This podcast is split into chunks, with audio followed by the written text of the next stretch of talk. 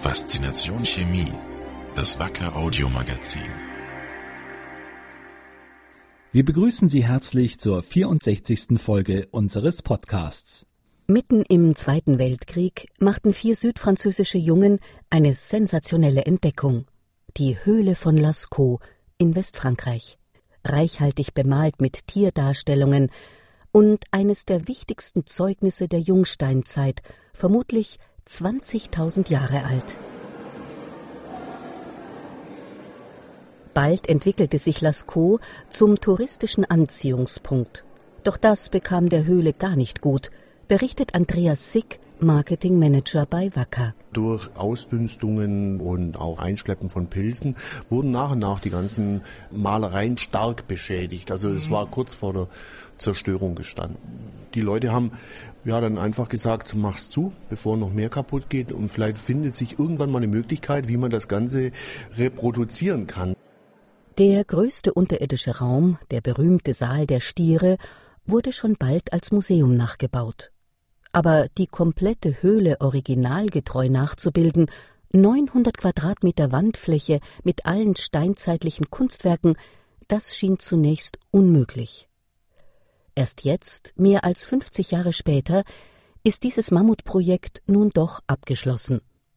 Die größte Herausforderung war, wie man eine Höhle, ohne sie zu berühren, wieder für die Nachwelt reproduzieren kann, kopieren kann. Die Firma, die sich dafür gefunden hat, die heißt AFSP, Atelier Facsimile du Périgord. Die hat sich Folgendes überlegt. Die haben die Genehmigung erhalten, in die Originalhöhle reinzugehen, haben dort einen kompletten Scan der Höhle vorgenommen, inklusive 5000 Fotografien.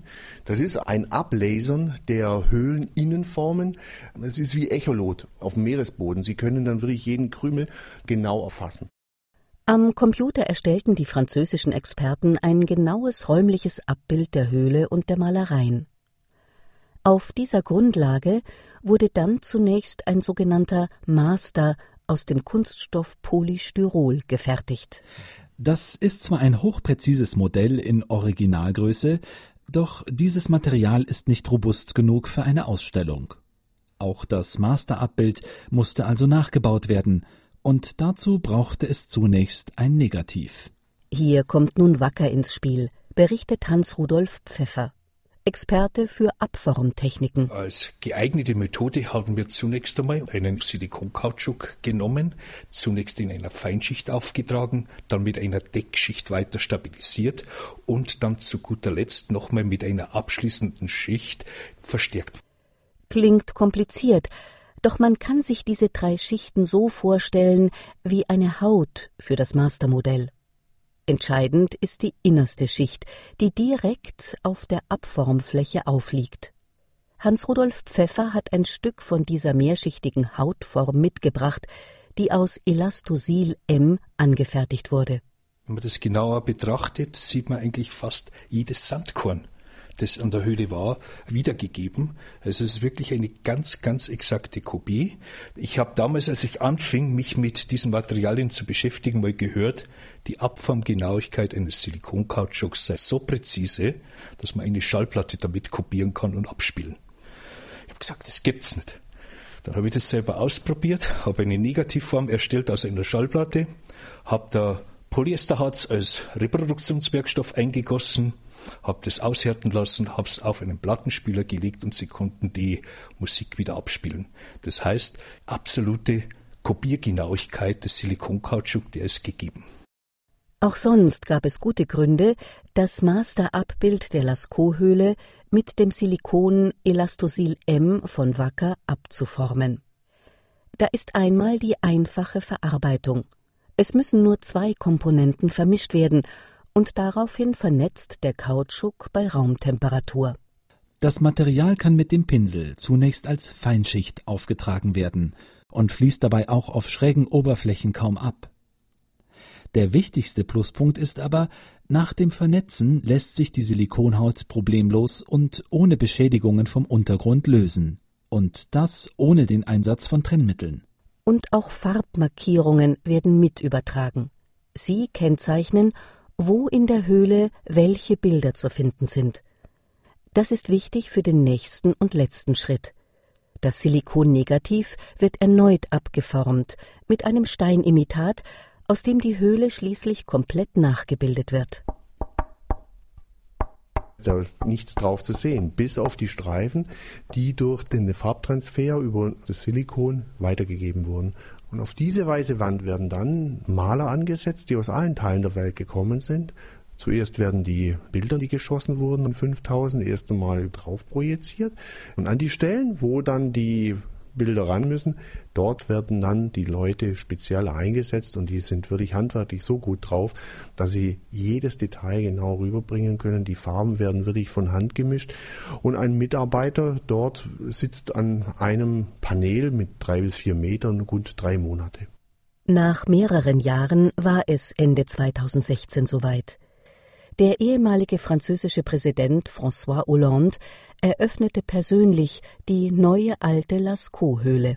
Ohne die Abformtechnik mit Wackersilikon wäre das nicht möglich gewesen. Sie hat sich längst auch in ganz anderen Bereichen der Technik bewährt. So werden Silikonformen eingesetzt, um Hunderte von genau gleichen Betonfertigteilen zu produzieren. Andreas Sick nennt weitere Beispiele. Winterreifen werden auf die Art und Weise hergestellt. Blendziegel für den Innenbereich, die wir in den Baumärkten überall bekommen, werden auf die Art und Weise hergestellt. Für den Prototypenbau werden Teile geformt, die dann erst einmal getestet werden können.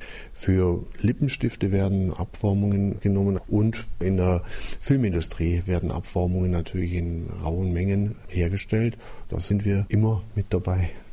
Nicht zu vergessen, Gipsbüsten oder Souvenirs wie das Schloss Neuschwanstein aus Kunstharz.